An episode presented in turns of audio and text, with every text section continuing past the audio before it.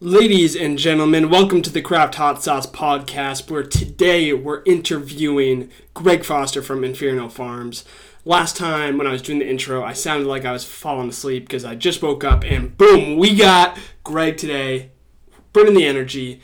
Also happens to be the Guinness Book of World Record champion for most Carolina Reaper eaten in one minute. So we'll get into the mindset behind that, how he broke his uh, broke the record, and a lot more from his culinary experience to cranking out amazing craft hot sauces today. And for the music guest today, we have the Resurrectrix taking us in with Elevator Blues. Let's go.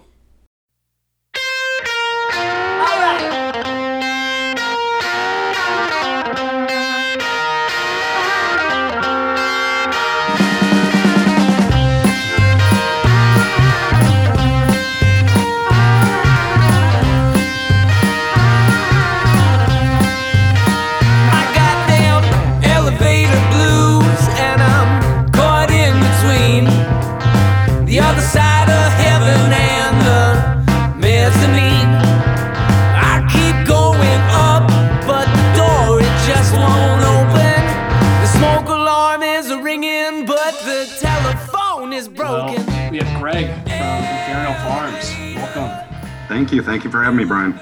Absolutely. The pleasure is mine. So I, I want to start off just because I, I know, I mean, you, you have, uh, we're going to go into this in, the, in the, later in the podcast, but you have some spicy records. Um, but what I learned is that you were into heat from the very beginning when you were growing up. So I'm curious, like, what are, what are your, some of your kind of earliest memories with, with spicy foods and uh, actually curious where, where you grew up? Um, well, I grew up uh, back in Ann Arbor, Michigan, and a little bit in Central Ohio. We kind of moved around a lot uh, as I was a kid. It seemed like every six to eight years we would move to another state. Um, but yeah, man, I've always been uh, a spicy guy. I mean, some of my earliest memories of going out um, to dinner with my family was always.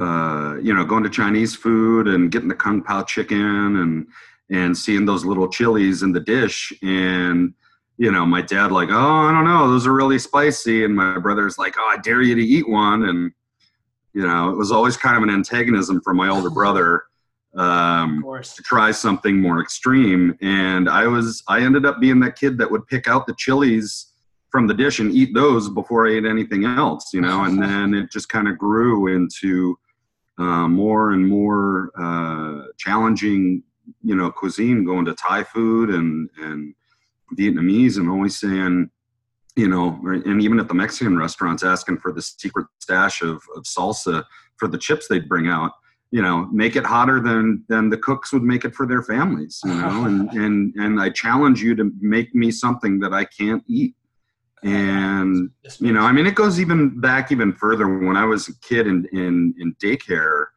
um, it was like a weird hippie cooperative daycare and they would make us lunch and it would be you know hippie food like tofu and buckwheat pasta and all these all natural things you know growing up in the in the early 70s uh-huh. uh, but I remember, you know, I would always be the kid that would grab the head of garlic and start eating, you know, whole cloves of garlic as many as I could before the the, you know, the adults would basically tell me to stop because my breath stank so bad. Uh, but it was that kind of intensity of flavor that really that really drove me even from that young of an age. And my brother and I still, you know, people can't believe it. And you know, he and I were were kind of partners in crime back then of just eating crazy stuff. And it goes all the way through, you know, to adulthood. My brother is still, you know, kind of eggs me on to to to to get spicier and spicier. And Is it is it fair to assume that you're the younger brother? I am, yeah. He's Okay. three years older than I am, and you know I'm, he's. I'm the older brother by three years, so I, I, know that role that your, your brother was playing. you know, and to add another, you know, iron to the fire, we're both preachers' kids. My dad was a, a minister, and so we kind of towed that line, um, you know, walking the knife's edge between being mischievous and and and devilish and being angelic and sweet. And uh, Uh-huh. my brother ended up more on the angelic and sweet side, and I ended up being the more mischievous and and and devilish side. And you know, being a kid of uh, you know a kid of the cloth, as they say, all my cheekiness and and antics were always. I tried to be as harmless as possible, but I was definitely the one that had that snide smile and and the the gears turning in the head of you know what kind of pranks I could pull and, and things like that. My brother kind of would be seen as the saintly one, and I would you know so he would egg on his devilish ideas. He would just Yep. be suggesting them to me all the time, and I just kind of blindly go, okay, sure, no problem. so so it's that like it sounds like from from day or day 900 as a person on earth you you were continuing to search uh, for that flavor that i feel like a lot of people grow into eventually um, and and you actually ended up going into the culinary space um, was that pretty clear to you from from a younger age No, not really. You know, I mean, I did. It's kind of funny because I did grow up basically hanging from my mom's apron strings. I was always in the kitchen with her, always asking questions and and wanting to know how to cook. And I always kind of dabbled with it at home, never really ever thinking of, you know, going anywhere further than that. And it was, you know, back then before the sort of culinary world was open to younger kids like it is now Mm. um, you know I, I i ended up in the restaurant business because i was just kind of looking for a summer job between you know years in school and i ended up getting a job as uh, a prep cook and you know started off by you know started my days off by peeling you know like 50 60 pounds of shrimp and you know going into you know prepping veggies i was a prep cook and then as the years passed and I kept going back for it, you know, I, I kind of took an affinity to it. And as I got into the cooking role and, and really learning, you know, how a kitchen works and how recipes kind of work together and flavor profiles is when I really started getting kind of into it.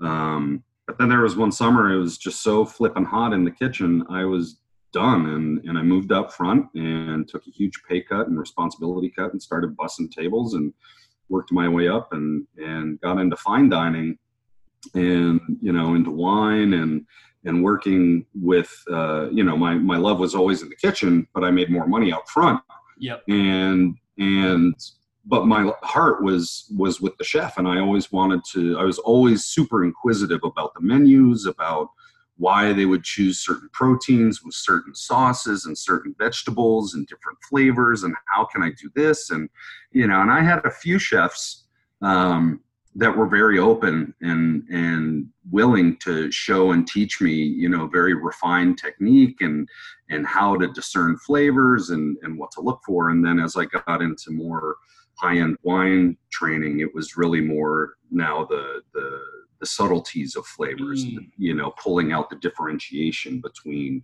a raisin and a currant you know and i mean i could go on and on about you know, sommelier testing and stuff but that's where i really kind of honed my skill as far as um, knowledge of flavor and Yeah. i was always always hunting for the next kind of you know that moment where you take a bite of something and your eyes roll back in your head and you're just like oh my god that was the best thing i've ever Yeah. tasted or it was just Yeah. so everything worked together and and uh, you know i'm still in search of those moments because i think that's truly what what the joy of food stems from is is Yeah. those moments of just utter you know abandon and all you can really think about is how good something tastes and and I, I totally uh, agree with you, and, and I think I have, I have a, a lot more to learn, but um, I, I just love the the moments. I, I've done like a couple of community cooking classes where I'm I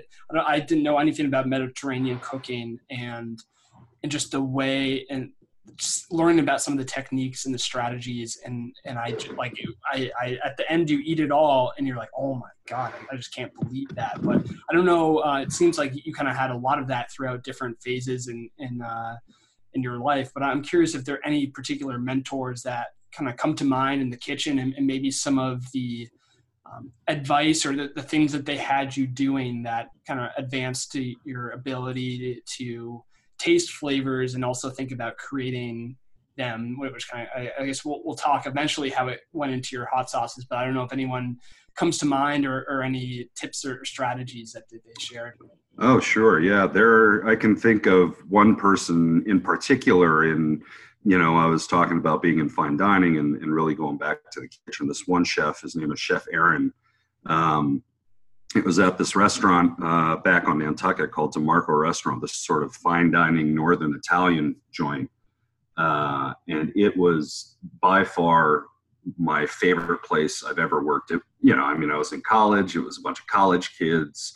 We were all there seasonally. We were all having a bunch of fun. We were in, you know, it was a great environment, great customers, great food. And Aaron was the guy that was always like, if you have a question, I'd rather you ask it than go to a table and not be able to answer it. You know, I mm-hmm. want you, you know, he would always bring out a couple plates of the special that evening and have everybody taste it and, and get really deep into what it was and why it's on the menu and why we're making it and this and that. And I mean, he was one of those guys that no matter how busy he was in the kitchen, he would let me stand there you know on on the service side and and just watch what he was doing and allow me to ask questions as long as the questions you know were pertaining to something that he was doing. It wasn't distracting. And you know i'm like why are you putting butter in the pan now? Why how does that sauce really play with this? And he's like well you know you know and he'd kind of walk me through it. And at the end of the night it was funny because one of the cooks uh, lived upstairs in the attic of the restaurant, and uh, uh, you know, late nights after hitting the bar after service, we'd come back and we'd probably shouldn't say it out loud, but we'd around, we'd open the kitchen and and kind of start playing around, and you know, we we would make some of the menu items just for fun and because they were really good, and you know, and, and it was one of those things where. Um, that allowed me, Aaron allowed me to really be inquisitive and really to to have that that that mind of of and he was really open and that was really important. I've worked with a lot of chefs that were um, very ego you know egomaniacal. They didn't want to tell you anything. If you didn't know they weren't going to tell you or if they told you they did it with an attitude and you know it was just very um, conflictory between the front of the house, the service staff, and the back of the house, the kitchen staff, and and it was almost like it was a battle between the two. And in those situations, you can understand why a lot of people hate working in, in restaurants. And you know, I always found myself, even as front of house management, to spend more time in the kitchen uh, looking at the food and making sure the food looked and tasted just right before sending it out to the customers. And Yep. You know that was always uh, you know an inspiration to me because i mean ultimately at the end of the day as a restaurateur you're there to service the customer but they're there for food you know and and the service is only one part of it but the food is really the show. And if the show isn't attractive nobody's going to come back and, and see it again. And uh, you know so aaron chef aaron was probably my biggest influence uh, in in the culinary side um, and then, of course, when it comes to the spicy side, I mean, there's nobody out there other than Ed Curry that that was has been uh, my mentor and Awesome. and friend and brother and one of the most generous people I've ever met. Who you know saw my affinity for heat and ability to take the punishment that he inflicts on people and ask for more and you know it, it just kind of you know from right from the beginning it felt like you know and i truly believe that god put the two of us together in a way to you know enrich both of our lives. And he Can you, is can you tell me about when you first met Ed? What was that like? yeah man. So i was uh i was still in my sort of discovery phase in hot sauce. I'd been growing peppers for a while i had been making sauce for a few years and i was kind of getting you know on that precipice of do i continue this as a hobby or do i go professional? You know do i make and a about what company out of this? i'm sorry? About what year was this? oh goodness. What is it? 29 i think it was uh 2014 maybe? Okay. Um, yeah, about 2014, maybe 2013, and um, so I had started doing some research online, and I found the National Fiery Food Show in in, in Albuquerque, the big you know hot sauce show out there, and I made plans to go out there, and my dad came along with me just for fun, good road trip. And we drove out from California, and um, you know, I'd been doing my research. I'd been looking up a lot of the different companies and kind of learning what their flavors were like and how they were, you know, out there in the market and, and you know, just doing more market research. So I go out to Albuquerque and my dad and I um, showed up. I think it was like, I want to say Friday night or something like that. And we got there kind of late. It was like eight o'clock or so. And, you know, we check into the hotel at the casino and, and we come downstairs and we need something to eat. So we go up to the restaurant and we put our name on the wait list and they hand us the little buzzer. And so we start heading towards the casino and I look over and I see Ed and his entourage over there. And I'm like, Dad, Dad, Dad, look who it is. He goes, Who is it? I go, It's Ed Curry. He goes, Who the hell is Ed Curry? I'm like, Well, he's, you know, he's the guy who invented the Carolina Reaper. He goes, Oh, that's cool. He goes, Why don't you go over there and, and introduce yourself? I was like, Oh, no, no, no. I don't want to be one of those guys. I don't want to fanboy out on him. And uh, he's like, Okay, whatever. So we, we didn't really think much of it. And uh, we're walking through the casino. I was like, kind of kicking myself. And I was like, Man, I really should have just just done it. I should have just introduced myself. And I was like, I told my dad, I was like, well, if he's still there, uh, I'll go up to him and, and say hi. And uh, so we're we're coming out of the casino. We our buzzer hasn't gone off yet for the restaurant, and I walk up to Ed and I'm like, "Hey, Ed, um, I just want to come over and introduce myself and you know say hey, and I really wanted to meet you. It's really cool what you you know." I kind of gave him the rundown. I kind of fanboyed out, and and he's like, "Oh, brother, it's so good to meet you." He shook my hand, and you know, um, and I said to him, I, I was like, "Look, man, uh, I've served, you know, heads of state. I've I've met rock stars. I've hung out with movie stars and all these famous people, and never once have I had butterflies." Like I am Wow. standing here talking to you. I, I'm just like giddy as a schoolgirl, you know? And and he's like, he looked at me and he kind of laughs. He goes, Are you serious? I go, Yeah, man, this is this is like a dream come true. He's like, he looks at me, he goes, I'm just a farmer. I go, I know, but you're like totally cool. This is awesome. I'm so stoked. so I got that off my chest and you know, we kept talking and he introduced me to some of the guys he was hanging out with. And as we're talking, our buzzers go off. Both of our buzzers go off at the same time. And I was like, oh well, you know, enjoy your dinner. You know, he goes, oh, are you going to dinner too? I'm like, yeah, we're you know we're just coming inside, me and my dad. And he's like, oh, why don't you guys join us? I mean, there's plenty of room. Come and join us for dinner. And it was like one of those minutes where I was just like, wait, what?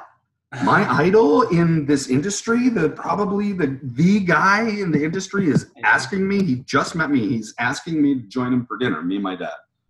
And I looked at my dad, and my dad kind of shrugged his shoulders and was like, "No, no, I won't take no for an answer. You guys come and join us for dinner. There's plenty of room. You know, hang out with the crew. You know, it, it, it's always good to meet good people." And I was just like, "All right." So, so we went in and had a nice long dinner, and it was like I said, it was like divine inspiration put us together. And from that moment, I mean, Ed and I and, and his his crew back at Puckerbutt have been just really close. Uh, I spent years working the booths with them out here at the California Hot Sauce Expo up in Portland, and and some of the shows, you know, the National Fiery Food Show the next year, and you know, talk about a mentor. You know, we Yeah. he was he was one of those guys. He's like if there's anything you want to know, you, you just ask, and I'm happy to help you in any way that I can. You know, there's plenty of room for good people out there and, and good sauce, and more people who are successful. It's better for all of us. So Yep. you know, with that mentality of giving and sharing, and you know, all all ships rise rise or fall together. You know, he was he was paramount in in giving me the the the tools I needed to really launch, uh, uh, you know, my company. Which, you know, I got to that point where I was like, "Well, I've been working with you for a few years now, Ed." He's like, "Yeah, man, you you need to open your own company and work on your own. it's kind of like kicking me out of the cradle, as it were, you know. And and um, he's like, just you know, he, he's like, look, either one of two things are happening. One, you'll be successful. Two, you'll fail and you do something else. You know, what's wrong with either of those scenarios? And I was like, well, really nothing. He's like, well, you know, you've got the tools, you've got the knowledge, and you've got the passion, and you've got, you know, a friend in me to be able, you know, to to give you the insight of going through this. You know, somebody's gone ahead of you through this, and it was really. Um, yeah, it still is to this day. Every day that I talk to Ed, you know, it's it's another uh, step in the right direction. I feel for for our company, and it's truly been just a, an amazing relationship that I built with him and, and his partners and and his family. You know, it's it, it, I cherish it like it was my own. Awesome. Yeah. No, I I had a so last year that I had a chance to talk to him on the podcast, and uh, I, I I did feel kind of like that buzz just after talking to him uh, just about po- like positivity in life and just being nice to other people and, and always welcoming. And, and i think mm-hmm. every single person that i've talked to is just speaks about how open he is. And and i think it, it's the craft hot sauce community is is such uh, an open and close group. And, and i think it a lot of it can be attributed to him and kind of the good vibes that he shared with others that kind of, as you said, kind of uh, bring bring up the uh, the tides. Um, and it sounds like so you grow your grow some of your own peppers. Is that right? Like, it, yeah. So I um, uh, when we moved out to California, I'll give you the my path down this road. Yeah. um, so I've always been a farmer, I've, or gardener, I should say. My mom comes from a long line of agricultural uh, family in, in Michigan, and she instilled in me uh, as a very young age of the importance of growing you know growing vegetables and growing uh, you know things that you can consume yourself mm-hmm. not only from a cost standpoint but from a health standpoint so i've always had a garden in some shape or form be it you know a square foot garden or a row garden or something you know wherever i was able to get some dirt i had something growing and it, that was even in my college dormitory room in the closet. You know, we won't go too far into that, but uh, I always have had something growing uh, uh, near me. And I mean, I even studied plant biology uh, as a major in, in, college, so it was wow. kind of it, it, kind of took me down that path uh, as far as my scientific inquisitiveness. Um, you know, I tried to do pre med, but I couldn't handle the chemistry. It was too theoretical for me. I couldn't see it. I couldn't get my hands dirty. I couldn't, you know, it, it wasn't as visceral for me as biology was. So, um, you know, when when my wife and family and I moved to to California uh, about a dozen years ago, it was one of those things where I was just, you know, jumping up and down. I was so excited because I could grow something all year long. I wouldn't have to worry about the cold Midwest winters. You know, I could have crops in a garden year round, and it was incredible. And that first Christmas, I'll never forget. My brother, uh, who was still back in New York at the time, sent me a birthday present. That was a little box that had, um, uh, I think it was 50 different seeds, 50 different varieties of pepper seeds. So, uh, and at that point, I just uh, started up a community garden at my church, and I had plenty of room to grow. And so I planted, I think, four of each type. And you can imagine how many plants is, you know, four times 50 yeah. is 200 plants. And I was just like, oh, you know, I'll get some peppers and this will be great. And I'll get to, you know, and he got me everything from like a jalapeno all the way up to a ghost chili. So uh, I was really excited, of course, by the spicy ones: the devil's tongue, the fatalii, the ghost chili, the the habaneros. Those are the ones I was really excited about. Tabasco peppers. Did peppers. you know a lot about peppers at this point? I mean, I knew, uh, you know, I'd grown jalapenos and mm-hmm. habaneros mm-hmm. before. I'd been eating peppers, and at that point, I thought the habanero was about the, the hottest thing I could eat. And I mean, I'd had Dave's Insanity sauce before that, which being an extract sauce was certainly on the higher end of, of the heat scale, but nothing like uh, really, really in-depth knowledge of growing uh, mm-hmm. a crop. It was more of a one-off plant here and there, just as part of a garden. And if it did good, great. If not, oh, a big deal.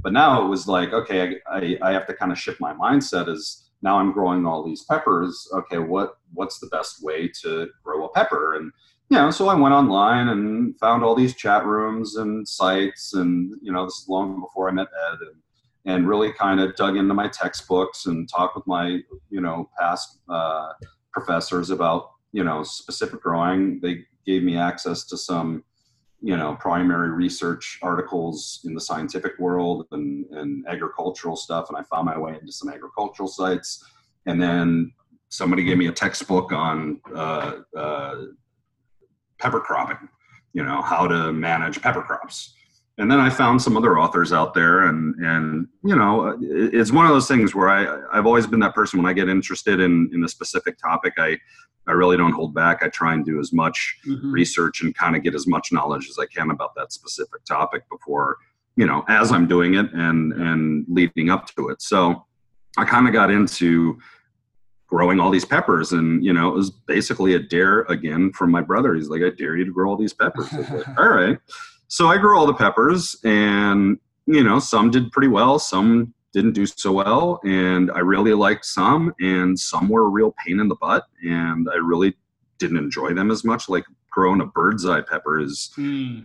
you know they're they're beautiful bush but harvesting enough bird's eye peppers to make anything is probably the most tedious uh, it's like picking you know it's like picking pieces of lint off of a sweater you know there's so many things that you have to grab and, and pick, but they're so tiny that you've got to spend like two hours on a bush to get enough to do anything. Wow. You know, Tabasco the same way. You know, they're tiny little peppers, and and you know, if you're not smart and don't have gloves, and you start picking Tabasco peppers when they're ripe, you know, you pull off the pepper and you start getting the juice all over your hands. It's it's it's not pleasant. Yep. So you have some pain along the way. I can, I can, oh, sure. There's always a learning curve when it comes to spicy. You know, I'm sure that everybody out there can attest to the time they were prepping jalapenos and they wiped their eyes or they went to the bathroom or this or that. You know, uh, it, it, it, as a pepper farmer, you know, you kind of, you, you just kind of get used to it. It feels more like Tiger Balm or Icy Hot or something anymore. Uh, and you just kind of move forward and you kind of look, you know, it's kind of like eating a pepper. You kind of look for that burning. Yeah, yeah but that was you know that was kind of the start down the path was was that that present for my brother and the dare and then I, each successive summer i got more and more uh, land to grow on and i got more and more focused on specific peppers um, you know after that first year i did the ghost chili and i had my first fresh piece of ghost chili and i thought the world had shifted because now i knew what icy or hot was. You know, I I I knew what spicy meant. You know, is like going from a habanero to the ghost chili is is a pretty big leap. And you know, as soon as I came down off of that first that first pepper high, I was like, oh my god, is there anything hotter than this? And of course, lo and behold, there are. So, you know, I got into some scorpions and I got into some, you know, some other crosses and, you know, I got into the Reaper. You know, I, the first time I ever heard of puckerbutt, I was looking for Carolina Reaper seeds and I found Ed Curry is the, the founder and, you know, creator of the, the seeds. So my first order for puckerbutt or for Reaper seeds was, was from the founder himself, you know, puckerbutt, I get it from the source and I grew those out, and I had my first bite of a reaper, and I was like, I, you know, it was at that point I kind of knew that that my path was going down this road. And um, when I had my first harvest of reapers and got it, got into making making uh, uh, sauces, it was like game over, man. This is this is what I'm all about. And every waking moment, I was still working at the time. Every waking moment I had outside of the job, I was at the garden or at the stove, you know, making sauces or playing with the plants. And, yeah, I, th- I think that happens with a lot of folks that that have their own hot sauce company full time now. Is that it, it, was a hobby? They started building, getting mom- momentum, but I feel like everyone that's been successful has really felt like a pull and a drive and just a desire to to really build something and when did you kind of decide to go that full time and, and what were some of those feelings well one of the last re, quote unquote real jobs i had uh, I was working for a restaurant chain out here, and uh, they got to know me as the pepper guy because I was the guy that was bringing in ghost chilies and scorpion peppers and putting it on everything and bringing in Mhm. bottles of sauce and and uh, you know it, at that point when most of my days and conversations revolved around peppers. I kind of had it in the back of my head. I was like okay if i get this thing started there's no going back you know? I think i'm going to be in this for for the win. And uh, after i left that job I, I took another just kind of job out of uh, i guess desperation if you, if you will. Um, and it didn't work out. It was the wrong situation and, and it, it, it wasn't the direction I wanted to go, and the reason I took the job were probably not the best reasons. Uh, but after a year or so doing that, it was, it, it, you know, I was full bore on my hot sauce life. I mean, that's what really consumed me.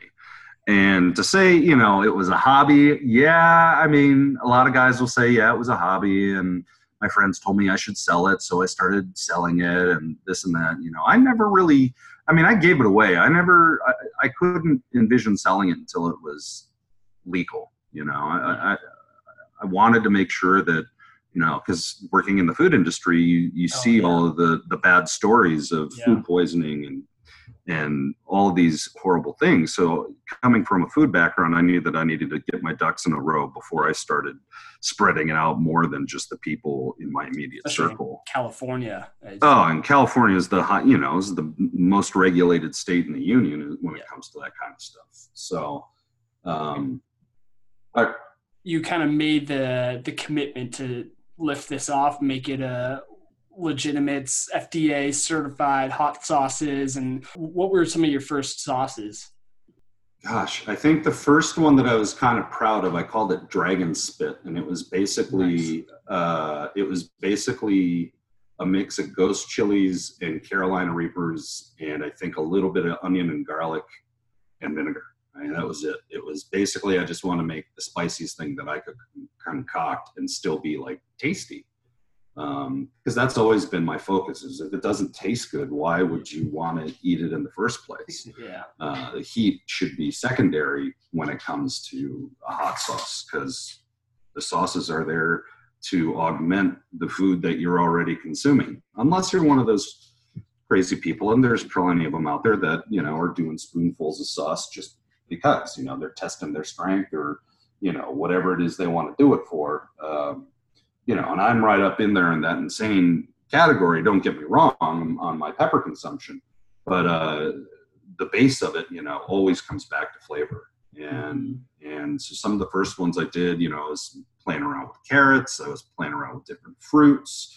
I was playing around with. I did like a, a, a raw turmeric one, which was really weird. That's my dog in the background. And uh, and uh, I called that one flaming frass. you know, there's too many Nice. damn caterpillars out there. I called it flaming caterpillar shit. Um, but it was uh, it was you know just kind of that time of uh, exploration. You know of of okay, what are what sauces are out there in the market, and how can I put my twist on it? Mhm. uh, what sauces aren't there in the market that might be a lot of fun to make and be really enjoyable. And uh, so ultimately, before I even launched the company, I had I had developed oh, roughly about three dozen different recipes. Some that I'd taken to full development and say, yeah, I'd put a label on this and call it good. Others, you know, after one or two batches, you're just like, yeah, I don't see this going anywhere. Yeah. So you know, so you, you get some wins, you get some losses, and you know, as as any hot sauce maker out there, uh, in you know, on the craft maker side who are legitimate, it's really about trying to find something that's unique and new and and and uh, flavorful and hot, and you know, not too hot, not too flavor. You know, I mean, there's that weird kind of balance you got to get to. Yeah, yeah, definitely. And you know, one of the things Ed said to me early on was like, "You've got you know two dozen viable sauces." He goes, "Are you going to launch a company with 24 SKUs, or are you going to launch a company with five? And I was like, "Well, you know, I don't know. I mean, I these 24 sauces are really good. You said so. And like, yeah, but you know, as a new company, are you going to be able to go into a grocery store and say, buy 24 of my sauces? Or a customer walks up to your booth at the farmer's market and says, buy my 24 sauces, you know? Or are you going to have a limited amount that you can grow from? And uh, so I took another page out of Ed's book and I said, okay, I, I, I selected four we launched with four sauces and uh, just brought another one on a couple years ago and just about to put out another couple more sauces here in the next few months and it's you know it's kind of one of those things where it's you know how do you choose your favorite child and it yeah, really yeah. is okay you gotta you gotta figure you want something that everybody can who walks up to the booth has a chance of walking away with something from the mildest palate to the mm-hmm. spiciest palate you know and and everything in between yeah. So that, I think it, there's going to be something somebody that wants that when when you're focusing on flavor first, and obviously mm-hmm. got the wide range of, of heat. And I know you can handle the heat. Uh, I, yeah. Uh, I think that's how I first heard about you. I I, uh, I don't think I. I don't know if you were in, uh, if I was there when, when you were in New York, but I, uh, you are I don't know if you, if you still currently hold the record or not, but I, I, do. I am the current world record holder for eating the most Carolina Reaper peppers in one minute. I did 120 grams November 16th, 2016.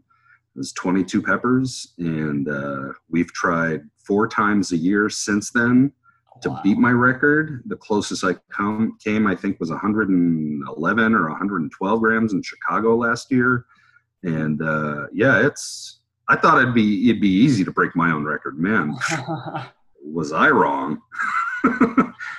wow. Yeah.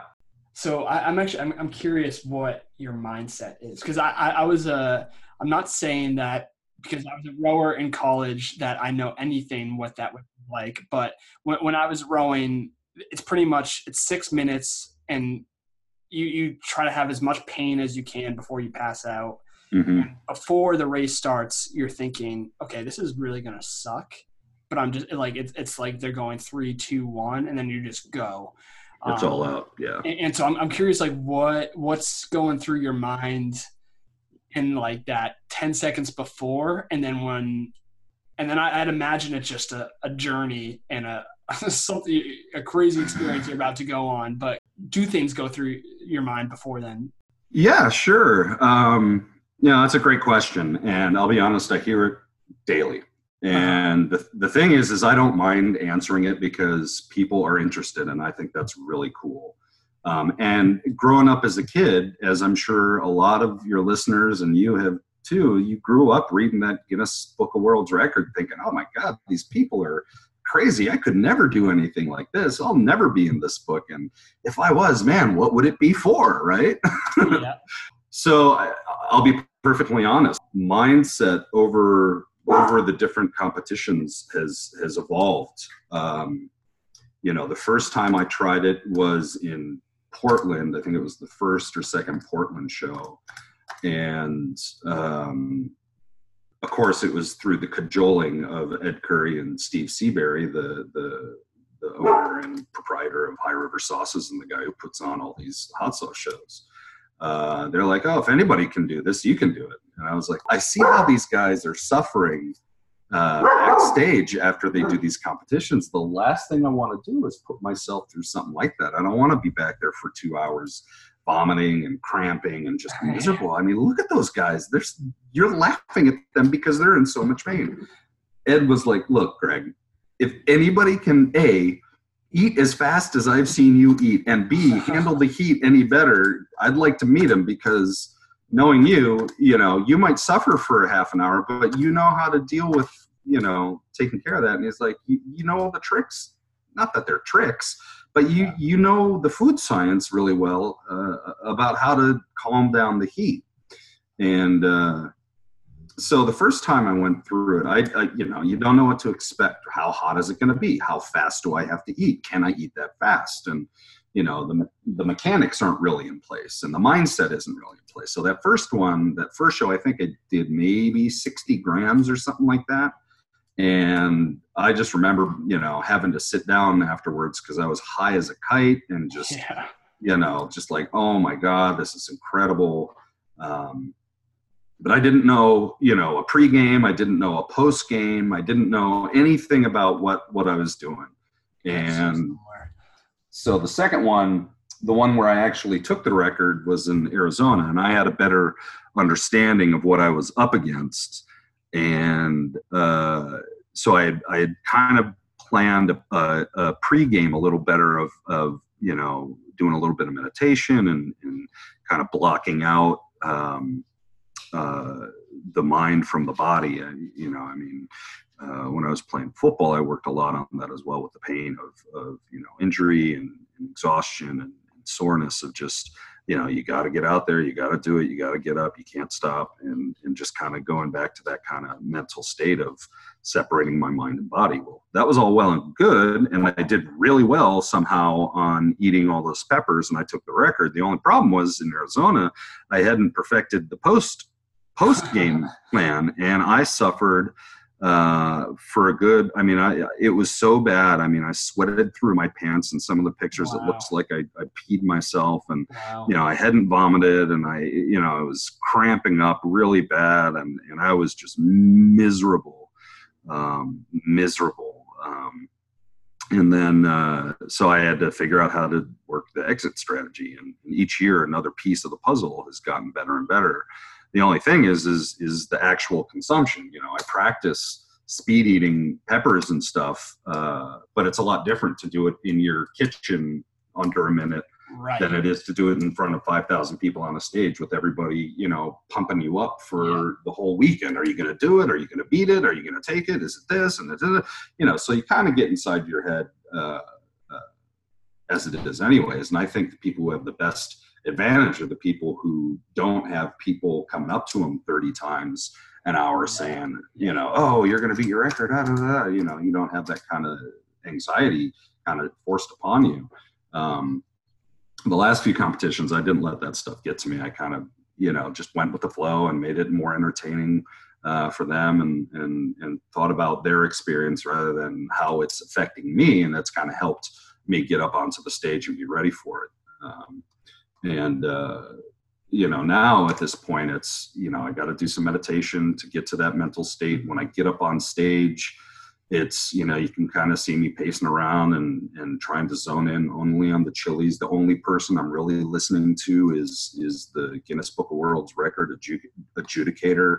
You know they're asking me if i'm ready and i will only go when i'm ready you know i don't mm-hmm. let anybody push me around. In fact i can't even hear them i don't pay attention to the crowd. By the time i'm in front of the bowl of chilies i don't even see or hear the crowd. All i see is the chilies and at that point i'm starting to think about mechanics Yep. you know how do I pick it up, put it in my mouth? How do I chew it? I'm trying to test some of the peppers to see how firm they are, how big they are, and kind of game planning in the in the few moments that I have before he says three, two, one, go. And then uh, after I hear that go, it it everything kind of goes into slow motion. It really does, and it it my focus now is on my mouth of uh, placement of the actual pod you know, did I bite it correctly? Did I move it to the right side of the mouth to chew while I put another one in? And do I have enough in my mouth that I can load onto my tongue and swallow? Do I have, you know, all those things? And the pain really doesn't really doesn't come at me. The only thing that I have to contend with is the first one or two chilies that go in. Uh, your body has just a natural gag reflex to it Mm. because it doesn't want that to go down Right. the hole, right? So if I can conquer that gag reflex up front, then I know that I'm I've got a, a, a good shot. Um, and then it's just about filling the mouth and swallowing and filling the mouth and swallowing. And uh, it isn't until about uh, halfway through the second minute that I have to stand there after consuming, you know, without milk, without any quenching, without you know vomiting or anything. I have to stand there for another minute and take the pain it isn't until about half, you know, 30 seconds, 45 seconds into that second minute that I actually kind of snap to. And then the rush of spiciness and pain just kind of is overwhelming and you know I, I probably go ashen faced my eyes are all buggy i'm probably breaking a sweat i'm not really thinking all i can think about is tell me that 60 seconds is over so i can chug a gallon of milk and get to the back of the stage and Yeah. take care of business Uh, Yeah. video right before this, so we'll, we'll be sure to link to that. But uh, it- it's really cool having that uh, that background on what, what's going through your mind and, and all the training and, and Mhm. experience behind that. That's cool. and everybody you know it's funny because everybody these days you know in the chili groups on facebook and everything is like oh you know so and so is going to take your record how's that make you feel i'm like if they can take the record man they deserve it it's not easy. It is not easy.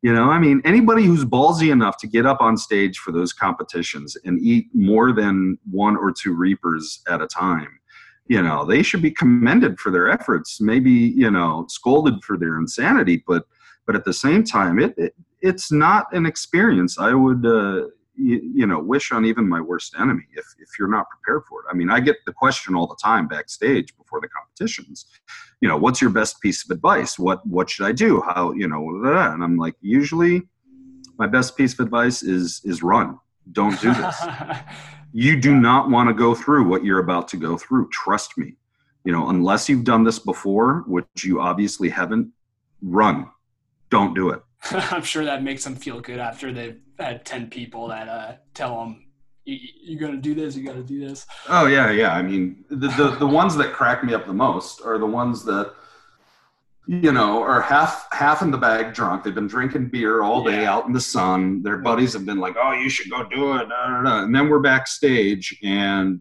you know the the Guinness Book adjudicator is back there going over the release that we sign, and you know it goes into using your image and you know this and that and and the guys who put up a fight about, well, I'm not signing away my image. I need my lawyer to look at this. And I just turn to him. I go, look, pal, you're not going to win the record anyway, so there's nothing to worry about. Yeah.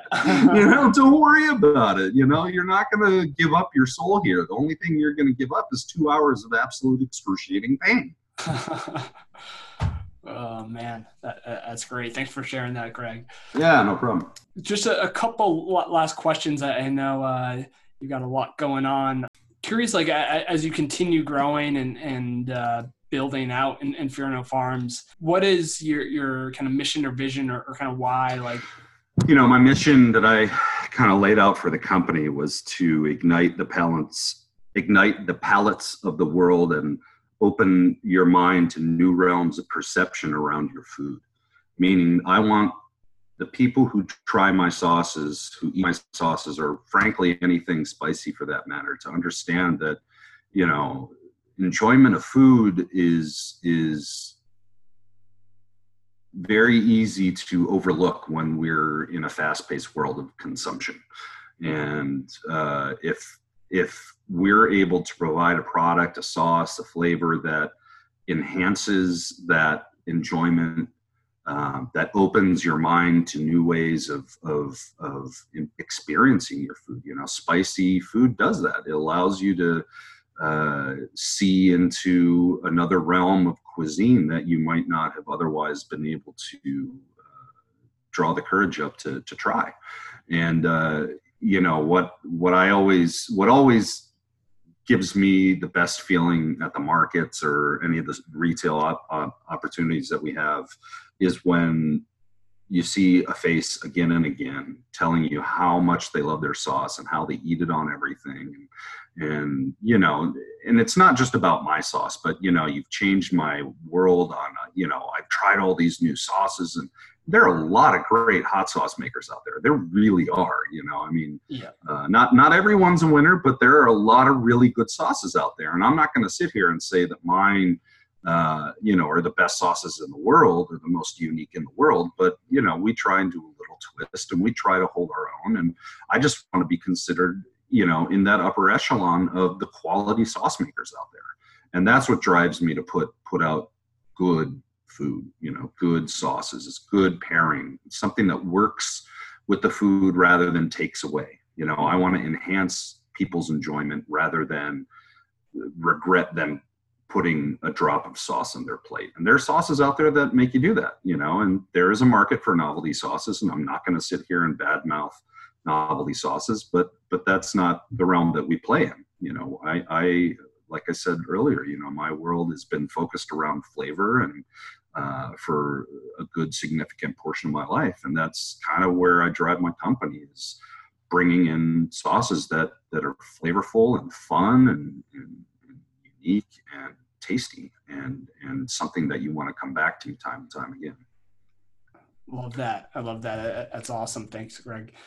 Um, cool. I, I guess um, a, a, as we wrap up, I'm, I'm curious. Uh, where can people find you? Are, are you going to be at any of the the expos? Um, yeah, we're we are part of the. You know, I forget what what Steve calls it, but I I attend all of Steve's Steve uh, Seaberry's shows. The the New York show in April. We've got uh, Chicago coming up uh, the last weekend in June. We got Portland coming up in August. Yeah. Uh, the California show, as far as I know, is still in limbo, but I heard rumor that it's going to be in October.